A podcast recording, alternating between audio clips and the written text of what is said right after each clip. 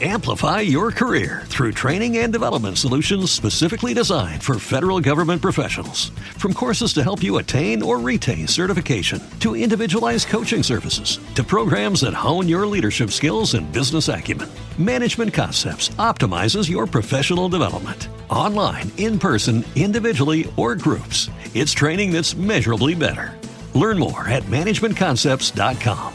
That's management concepts dot com. Hello and welcome to episode ninety-one of the U K True Crime Weekly Podcast. I'm Adam. As you know, I tend to cover lesser known cases, but I do make exceptions. And although today's story from Bristol was widely covered by the U K media, I've always been really interested in this case, and so I wanted to share it. It involves a young woman with everything to live for, who seemingly vanishes into thin air. And in a theme we see regularly on this podcast, it shows again the sheer randomness of life and how it can change in an instant. But before we begin, I would like to congratulate the mighty Leeds United for starting another season of glory with a superb victory. I anticipate we will have the league in the bag by March, ready to focus on the latter stages of the F A Cup.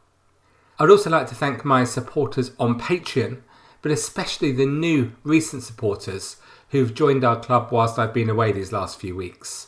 That is Susan West, Craig Davis, Laura Knox, Molly Gibson, Alice Head, Jackie Henderson, Paul Jones, and also an increased pledge from Lemonade Clarkin. Thank you all so much for your support, it is much appreciated, and bonus episode eighteen will be released this week. So let's set some context for December the seventeenth, two thousand ten, with the music we were listening to. And boy, what a treat we have today. Topping the U K charts was none other than X Factor winner Super Matt Cardle with When We Collide. Whilst in the U S, the top-selling single of the year was Keisha with TikTok. And in the Australian album charts this year, friend of the show, Susan Boyle, had two records in the top five, but couldn't stop Pink taking the top spot with her Greatest Hits album. In Australia this month, there was the Gascoyne River flood.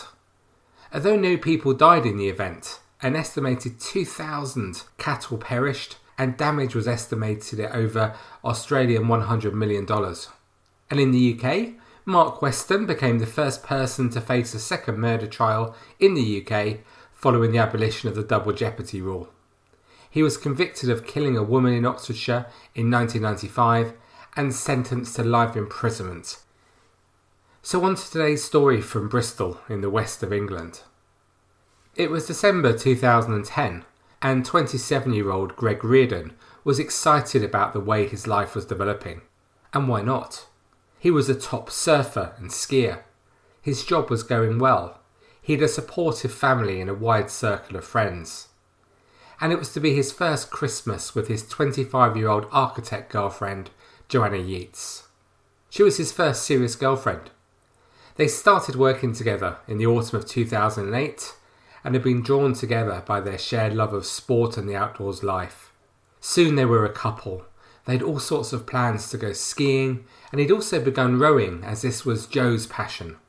That summer they had taken their first holiday together when they went to the Isle of Wight Festival and had a wonderful time. They soon moved in together and cemented their relationship by getting a black and white cat, which they called Bernard. Like many young couples in Bristol, Joe and Greg loved living in the Clifton area of the city, attracted by its eclectic culture and vibrant nightlife. And Greg was now looking forward to their first Christmas together at Joe's parents' home in Hampshire, followed by spending New Year in Edinburgh. On Friday, December the seventeenth, as Greg drove to visit his brother in Sheffield for the weekend, he reflected on his good fortune in meeting Joe. She was friendly, bright, and instantly likeable and easygoing. She just made everyone feel at ease around her. She was very rarely in an unhappy mood, and she was very good at shrugging things off and just getting on and making the most of life. His parents and friends adored Joe, and although their relationship was still quite new, he'd even thought about proposing marriage, as he was certain that he'd now met the person who he wanted to spend the rest of his life with. When he got back to the flat late on Sunday evening, there was no sign of Joe. He was not instantly concerned when he came back to find the flat empty, as Jo could have been out with any number of her friends. But Greg started to panic when he called her mobile and heard it ringing in her coat pocket within the flat. She would never go out without it. In a slight panic, he looked around the flat, and then he discovered her glasses, her purse, her keys. In his words, he went just a little numb. It was the horrible realisation that something was seriously wrong. So just before midnight, he called Joe's parents, but they also didn't know where she was, and so Greg called the police to report Jo missing. Her disappearance was very out of character, and the police were quickly worried. This is very, very unusual, said Detective Superintendent Mark Saunders from Avon and Somerset Police. Every possible normal explanation for why someone goes missing is coming up with a dead end. She's a vivacious, sensible, professional lady, and there seems to be no obvious reason at all as to why she's gone missing. Police immediately traced Jo's last known movements. She went out on the Friday the seventeenth of December for a drink at the Ram pub in Bristol's Park Street with some work colleagues, but she didn't stay long, a couple of hours, and left the pub at around eight p.m. to begin the walk, twenty minutes or so, back to her flat. Jo then stopped off briefly at a Waitrose supermarket. She didn't buy anything there and left the shop at about half past eight, at which point she called her best friend Rebecca Scott, arranging to meet her on Christmas Eve. By eight forty p.m, Joanna had reached a Tesco Express store in Clifton Village, just a quarter of a mile from her flat, where she bought a Tesco Finest, mozzarella tomato and basil pesto pizza and two bottles of cider. This was all captured on C C T V. And this was the last sighting of Jo, the last confirmed sighting.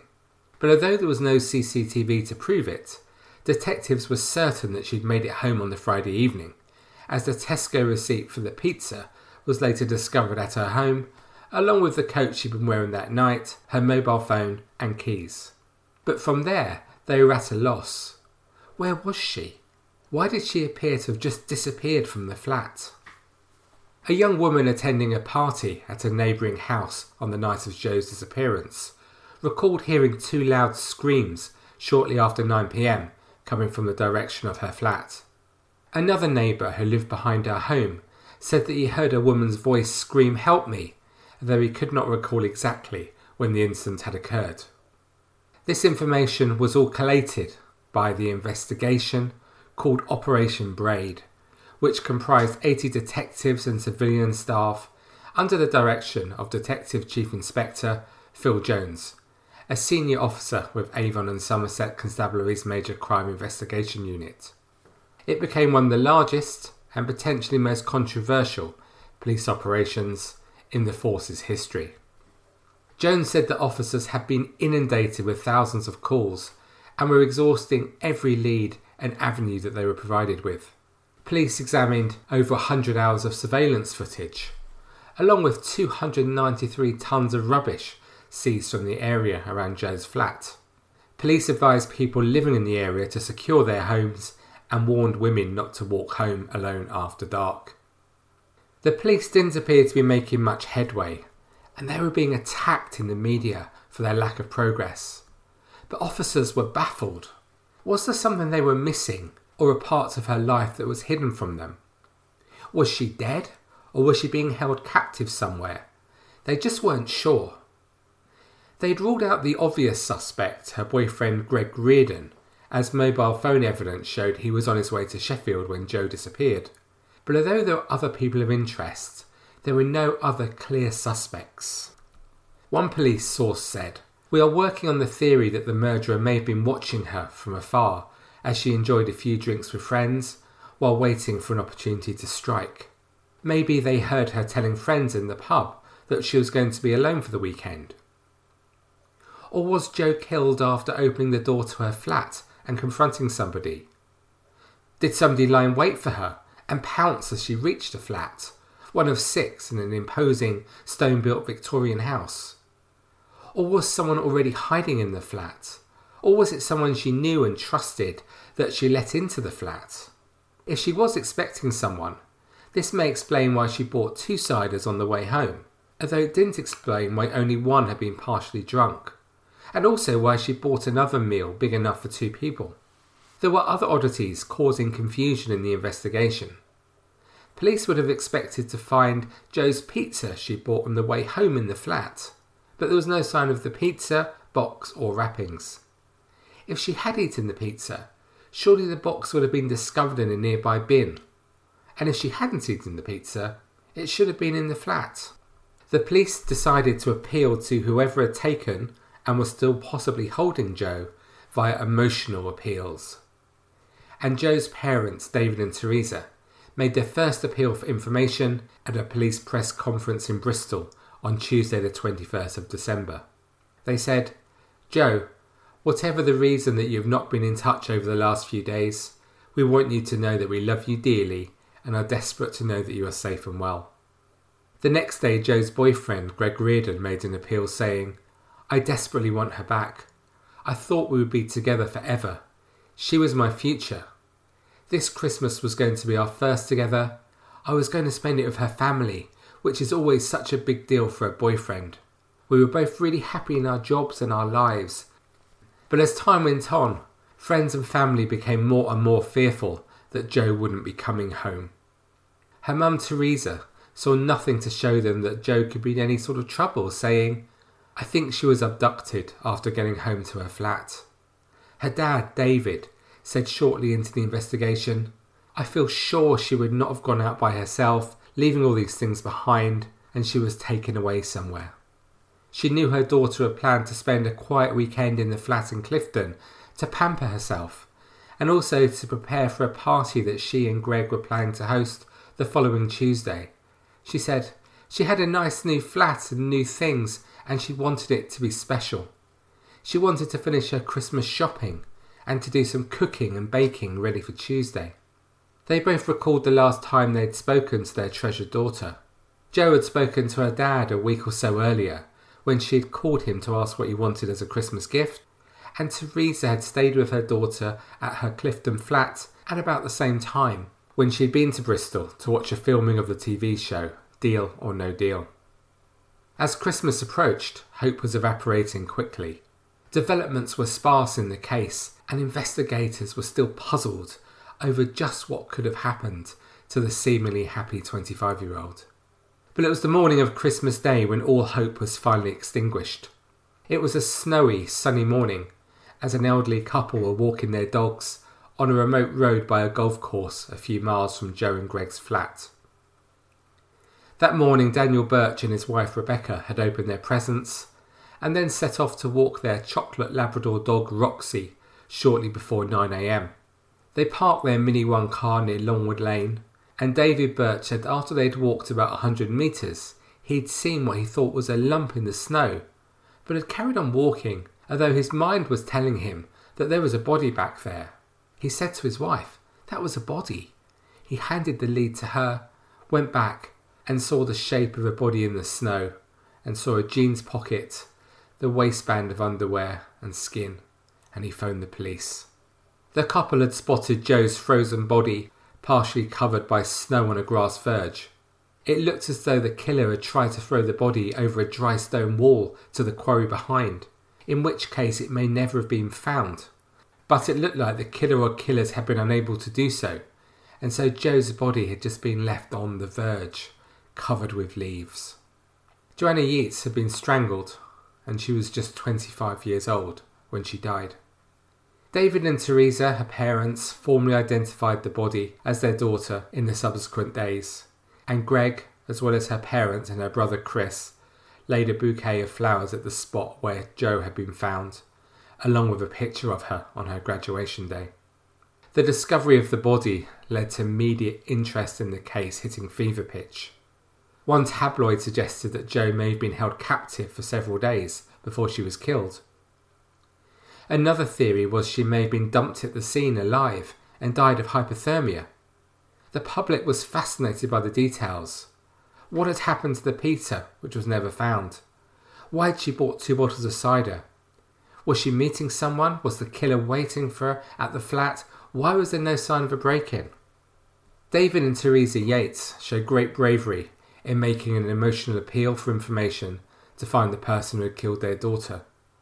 They said they were in torment and feared that people who could lead the police to the killer had not come forward. Teresa said, "Many of us are armchair detectives. Hey, we know that, don't we? The nation is shocked and appalled by what has happened to our daughter. Do you know someone who has been somehow justifying her being killed? Has anyone you know had an unusual or inexplicable reaction? Was their behaviour unusual on the weekend of seventeenth, eighteenth and nineteenth of December, or throughout the last three weeks? Do you know someone who's been behaving out of character, either by actions or what is said or not said? Do you know someone who has suddenly become reclusive, quiet or vocal?" But whilst the police inquiry into Joe's murder continued, the public, aided by the media, had firmly made up its mind who was responsible. Initially, the finger of public suspicion had appeared to point at Greg Reardon.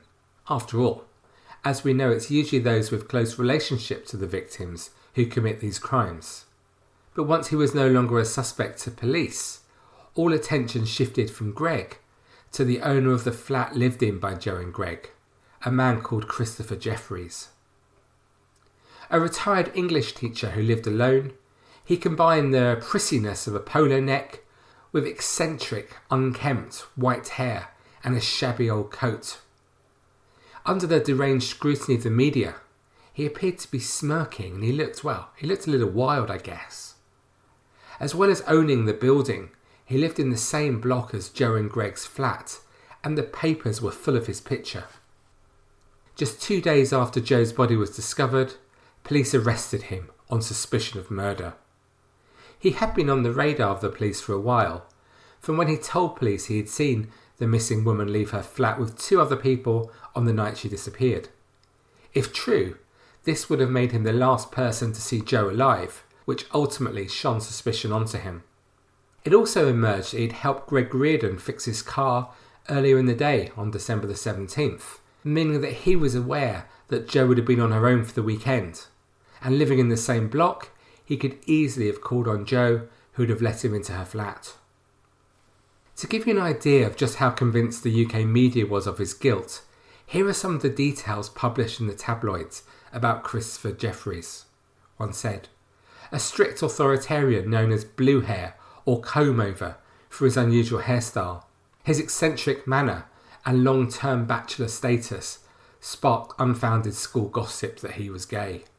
Another said, "He was always odd, turning pink at the least provocation, and I remember he liked to wear a school scarf, which even in nineteen seventy-five we thought rather cheesy." Another recalled his nosy neighbour, Christopher Jefferies. The former tenant said, "My wife wasn't keen on him at all, and he made her feel uncomfortable. He always seemed to be hanging about. If we left the flat, he was always outside. On several occasions, he even entered our flat unannounced. He acted surprised and left when my wife confronted him. It was intrusive. He looked very strange as well, and it did make my wife feel so uncomfortable." One more. A former student said that the teacher made them watch films about Nazi death camps and scared some children with his macabre fascination. He said, "Jefferies just wanted to show us death. He was obsessed with it. He has these eyes where there seems to be no colour, and his expression was so blank, like there was nothing there. I felt scared, but never threatened enough to go to police." There was just one problem with this trial by media. Well, two in fact. One, it is absolutely outrageous that someone's character can be destroyed like this when they've not sought fame. And two, Christopher Jefferies was not guilty. After several in-depth interviews, extensive searches of the flat he owned that Joe lived in, and forensic searches of his possessions, police ruled him out as a suspect. He was released on bail following two days in police custody, and Christopher later ended up receiving substantial damages after suing eight newspapers for the wholly undeserved harm done to his reputation. He was also later issued an apology by the police for the distress he suffered during their investigation. But unbeknown to the media, the police had made real progress and were certain they knew who killed Joanna Yeates. It was her neighbour, Vincent Tabak, who lived with his girlfriend in flat two. And they were right, he had killed her. Tabak appeared on the surface to be an intelligent, sociable, loving man devoted to his girlfriend, his family and his friends. He was born in nineteen seventy-eight and brought up in the small town of Uden near Eindhoven in the Netherlands with his brother and three sisters. At eighteen, he began studying at the Faculty of Architecture, Building and Planning at the Eindhoven University of Technology. He graduated in two thousand three with a Master of Science degree and continued to study, starting a PhD, around how people use space and buildings and public areas. In two thousand eight, his PhD was published. He had been saddened by the death of his father and wrote in the acknowledgements to his thesis, "I miss you and regret that you're not able to see the end results of my PhD." But on the positive side, he'd also met his first real girlfriend and things were going very well. Tanya Mawson was the daughter of a Harvard-educated lawyer who he'd met through the Guardian's online dating site, Soulmates. In the acknowledgements on his PhD, he thanked Tanya for her support. "I'm very happy she entered my life," he wrote. Oh, I wonder what you think. To me, these acknowledgements are the equivalent of a self-indulgent Oscar speech, aren't they? Maybe at the end of every podcast, I should start thanking my fish who died in nineteen eighty-eight for its inspiration and support. Moving on. When he finally left education and got a job, Tabak was twenty-nine. It was September two thousand seven, and he was based near Bristol at the headquarters of the engineering consultants Bureau Happold, where he worked as a people flow analyst, examining how people moved around schools, airports and sports stadiums. On the day that he killed Joe, Tabak was looking at how pilgrims circulate around Mecca. Tabak's first home in the U K was a flat in a Georgian terrace in Bath.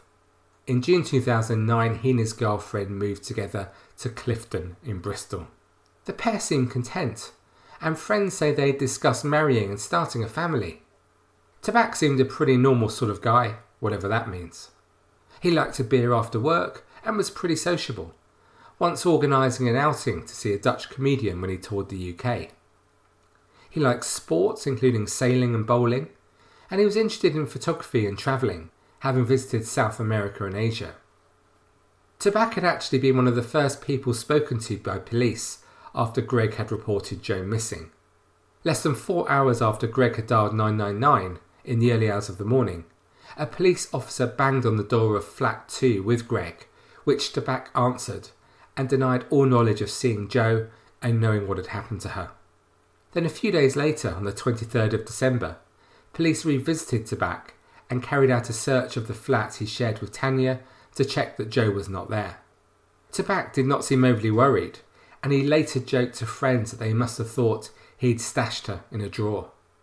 Tabak and Tanya then left Bristol to spend Christmas in Cambridge at her parents' home. On Christmas Eve, Detective Constable Karen Thomas, a member of the police's major crime investigation team, spoke to Tabak by telephone about his movements on the night that Joe had disappeared. Tabak told her he was in all evening before driving in the early hours of the morning to collect his girlfriend who'd been out at her works do. He told the detective that he didn't know Joe, as she and Greg had only just moved to the block of flats at the start of October, and he'd left for a business trip in California on the sixth of November, only returning on the eleventh of December, six days before the killing. After Christmas, Tabak and Tanya headed to the Netherlands to spend New Year with his family. Joe's disappearance wasn't just big news in the U K, and in the Netherlands on the thirtieth of December, Tabak and Tanya watched a television news report showing the arrest of Joe's landlord, Christopher Jefferies. And this is where Tabak blundered. He knew that Bristol police were under intense pressure to make an arrest, and with Christopher Jefferies firmly in the frame, Tabak contacted them and suggested the landlord had been out and about in his car on the night of Joe's death. D C Karen Thomas headed straight to Amsterdam, and on New Year's Eve she spoke to Tabak at a hotel near Schiphol Airport for six hours. And now the picture started to change, as D C Thomas felt that Tabak seemed shifty, suspicious and uncertain in his answers. He talked to her about Jefferies, but seemed, in Thomas's words, overly interested in the forensic examinations police were carrying out, Tabak also gave D C Thomas a contradictory version of what he had done on the night that Joe disappeared, explaining that he'd actually left his flat twice, once to take photographs of the snow, and the second time to go to Asda. He also suggested he may have been in the hallway of Joe's flat, not when she was there, but when he was talking to the landlord, Christopher Jefferies, before Joe went missing. D C Thomas asked him to provide a D N A sample and fingerprints, so they could be eliminated if they were found in the flat. Tabak was, well, relatively happy to do so, but although he cooperated, D C Thomas could detect his uneasiness. And then when he heard the news that Christopher Jefferies had been bailed, Tabak felt it was just a matter of time until the police came knocking again. When he and Tanya drove back to the U K on the second of January, Tabak expected to be arrested as soon as he passed through customs. He was nervous. Everyone he heard approaching his flat he assumed was the police, and his anxiety level shot through the roof. He began to drink excessively and take sleeping pills, and even considered suicide by jumping off nearby Clifton Suspension Bridge. In fact, the changes in the way he acted were just the sort of changes in behaviour that David and Teresa Yeates had asked people to look for. It was the twentieth of January when the call finally came, which told him that his D N A had been found on Joe's body.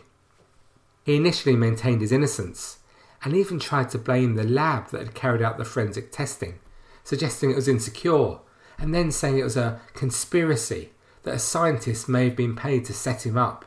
But the D N A evidence was damning, and thirty days after he'd killed Joe, Tabak appeared before Bristol magistrates charged with murder. Then in May, at his trial at the Old Bailey, he admitted manslaughter, but denied murder, and delayed giving his explanation as to what had actually happened until the moment he was called to give evidence. This was the very first time anyone had heard his side of the story. He claimed that Joe invited him into her flat and made a flirty remark as they chatted in the kitchen, which encouraged him to make a pass at her. As he went to kiss Joe, Tabak said that she pulled away and screamed, and to stop her he gripped her throat with his right hand and put his left hand over her mouth. After about twenty seconds, she slumped lifelessly to the floor. He had killed her. Soon after the murder, Tabak texted his girlfriend saying, "Miss you loads, it's boring here without you." And after this he loaded Joe's body into his car boot before going shopping to Asda for beer and crisps. While Tabak was in Asda, Greg had texted Joe saying, "I hope you have a good night in the pub." Tabak then texted his girlfriend again saying, "How are you? I am at Asda buying some crisps. Was bored. Can't wait to pick you up." And at some point that evening, Vincent Tabak moved Joe's body, put her in the boot of the car, and drove it to Longwood Lane. Tabak did accept that following the killing, he'd researched subjects such as the difference between murder and manslaughter, and the definition of sexual assault. When detectives announced they were looking for the box of pizza that Joe had bought, which he said he ate, by the way, Tabak scoured the internet to see when rubbish had been collected. But he repeatedly said he could not remember how Joe had come by her forty-three injuries, which were beamed on screens around the court, or even when she'd been frightened. The injuries included wounds to her face, throat and arms. Though her jeans had not been tampered with, her t-shirt had been pulled up from above her breasts and part of her right breast exposed.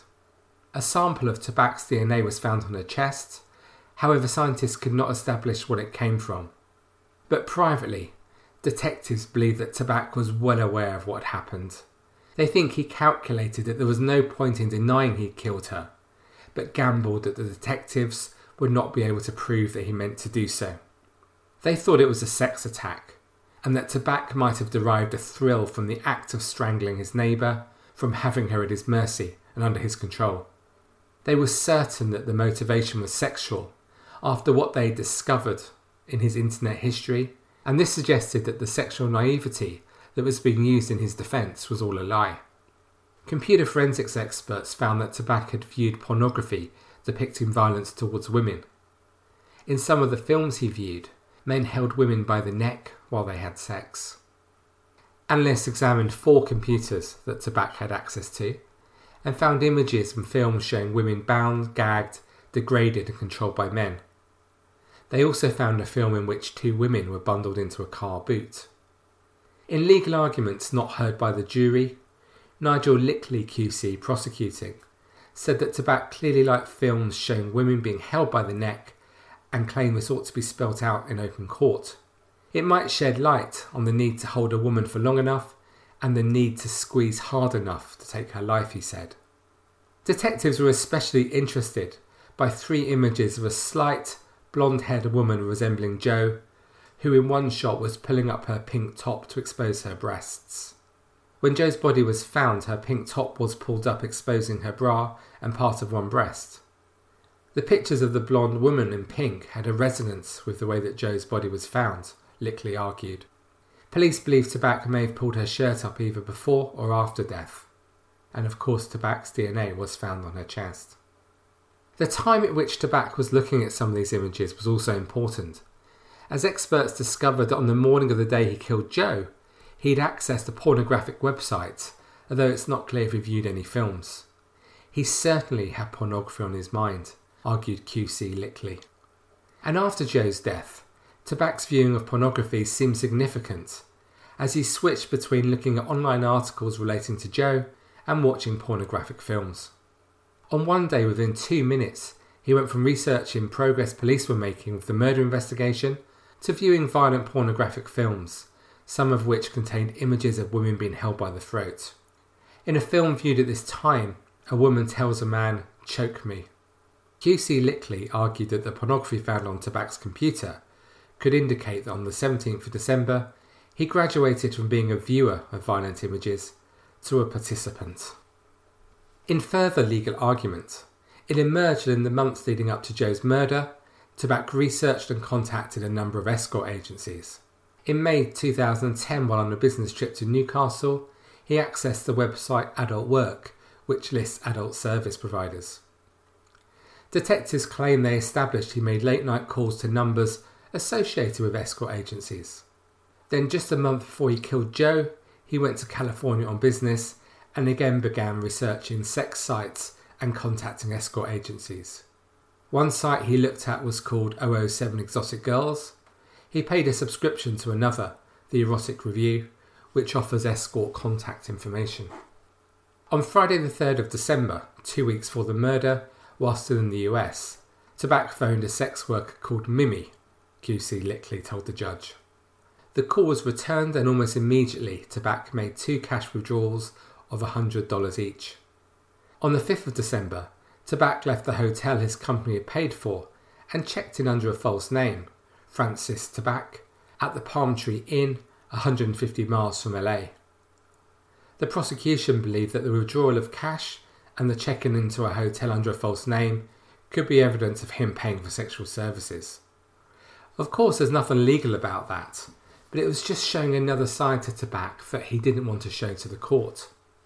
And based on this added insight, detectives believe that Tabak may have been spying on Jo, and could have found an excuse to knock on her door that night, rather than being spontaneously invited in.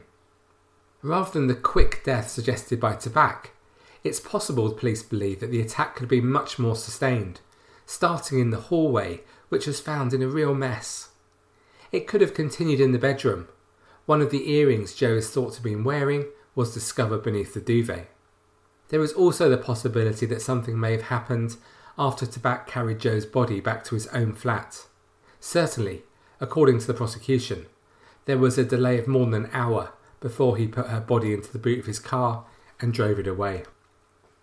The trial judge, Justice Field, accepted that the viewing of pornography showing violence or a threat of violence was reprehensible, but he did not allow the jury to hear the evidence because he felt its value in explaining why Tabak acted as he did could not outweigh the prejudice it would cause his defence. He also turned down the prosecution's suggestion that the evidence about escort agencies should go before the jury, to correct the impression that Tabak gave of being sexually naive and in a loving, monogamous relationship. The jury was left ignorant of what police believed was important evidence. And in court it became clear that Tabak was quite a complex character. Friends said he could be immature and needy. When the police interviewed him in Amsterdam on New Year's Eve, They were surprised at how his sister fussed over him. After Tabak killed Joe, he sent desperate text messages to his girlfriend, in which, though hiding what he had done, he tried to reach out to her for support. It could be argued there was a real contrast in his behaviour after murdering Joe, a mixture of cunning and naivety. Detectives believe, for instance, that he was sharp enough to buy rock salt to place on a spot in the snow between his flat and Joe's where he dropped the body, and so to cover his tracks. And he began to carefully research the difference between murder and manslaughter. But then his big error was to contact the police after they arrested his landlord, Christopher Jefferies, and try to help pin the blame on him. It seems odd that Tabak went from being a viewer of pornography, and possibly a user of sex workers, to a killer in one leap. Tabak had no criminal record, and he said in the witness box that he'd never been in a police station for his arrest. He absolutely denied he got a sexual thrill out of killing Joe, or that he was aroused when he strangled her. The jury returned with their verdict. They found Tabak guilty of murder with a split of ten to two. The judge made it clear he believed the killing had been a sex crime. He said that Tabak had said he wanted to kiss Joe, but he was satisfied that the killer intended to go further and was only frustrated by her screams. Surrounded by six security guards, Tabak stood slightly hunched in the dock. The judge told Tabak he had not even known Joe's name when he'd entered her flat. He said his murderous attack was a dreadful, evil act against a vulnerable young woman in her own home. That wicked act ended the life of a young woman who was entitled to expect a life of happiness and fulfilment. He said that Joe had died in pain, beset with fear and struggling desperately for her life. The judge said he thought Tabak was a very dangerous man, as well as being thoroughly deceitful, dishonest and manipulative. He had caused devastating heartache to Joe's family and to her boyfriend Greg Reardon. After killing Joe, putting her body in his car and dumping it on a country lane, doing so he had forced Joe's loved ones to endure seven days of agony before her body was found on Christmas Day. It was a terribly cruel thing to do. Greg Reardon turned and stared at the man who had murdered his girlfriend as he was led away. Joe's parents were in the public gallery for most of the trial, but they were not there that day to see Tabak convicted. Speaking after sentencing, Joe's parents released the following statement. We attended the trial of Joe's murderer, not to see justice handed out to him, but to find out as much as we could about what really happened from the time Joe disappeared to when Joe's murderer was arrested. We never considered this as a process of justice for Joe. The last four weeks have been more stressful and intense than we ever imagined. Although we've been made aware of the nature of much of the evidence against Joe's killer, some of the details which came out were a surprise. There was never any doubt in our minds that Joe had been murdered and that we fully expected him to lie when he went into the witness box. We came here with little or no expectation of hearing what happened on the seventeenth of December, but we needed to see him and to hear what he had to say firsthand. We saw no emotion or remorse or regret for what he did to Joe. We felt all emotion expressed by him was false. All we heard were words of self-pity. For us it is with regret that capital punishment is not a possible option for his sentence. The best we can hope for him is that he spends the rest of his life incarcerated, where his life is a living hell, being the recipient of all evils, deprivations, and degradations that his situation can provide. For ourselves, this trial has had little effect on our lives. We've still lost our daughter, and our son has lost his sister. Our main sorrow is that Jo was not allowed to start her own family, have children, and achieve her potential. We will never get over our loss, how she was murdered, and the total lack of respect with which her body was treated. We still miss hearing her happy voice, and seeing her living life to the full. In January two thousand eleven, detectives investigating the case found one hundred forty-five indecent images of children on Tabak's devices. For this, in March two thousand fifteen, he was given an additional ten months imprisonment.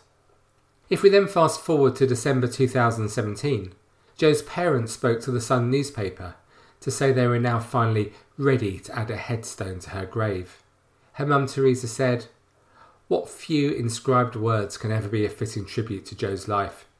We've been struggling to put up a headstone and been putting it off. It's just too difficult and too final. But we've finally made a decision. Life goes on. We just carry on, but it doesn't get any easier. Time doesn't heal. Jo's parents also said that they've lost contact with Greg Reardon, the partner she'd lived with and planned to marry at the time of her death. So what do you make of what we've heard today? Just a terrible story, isn't it?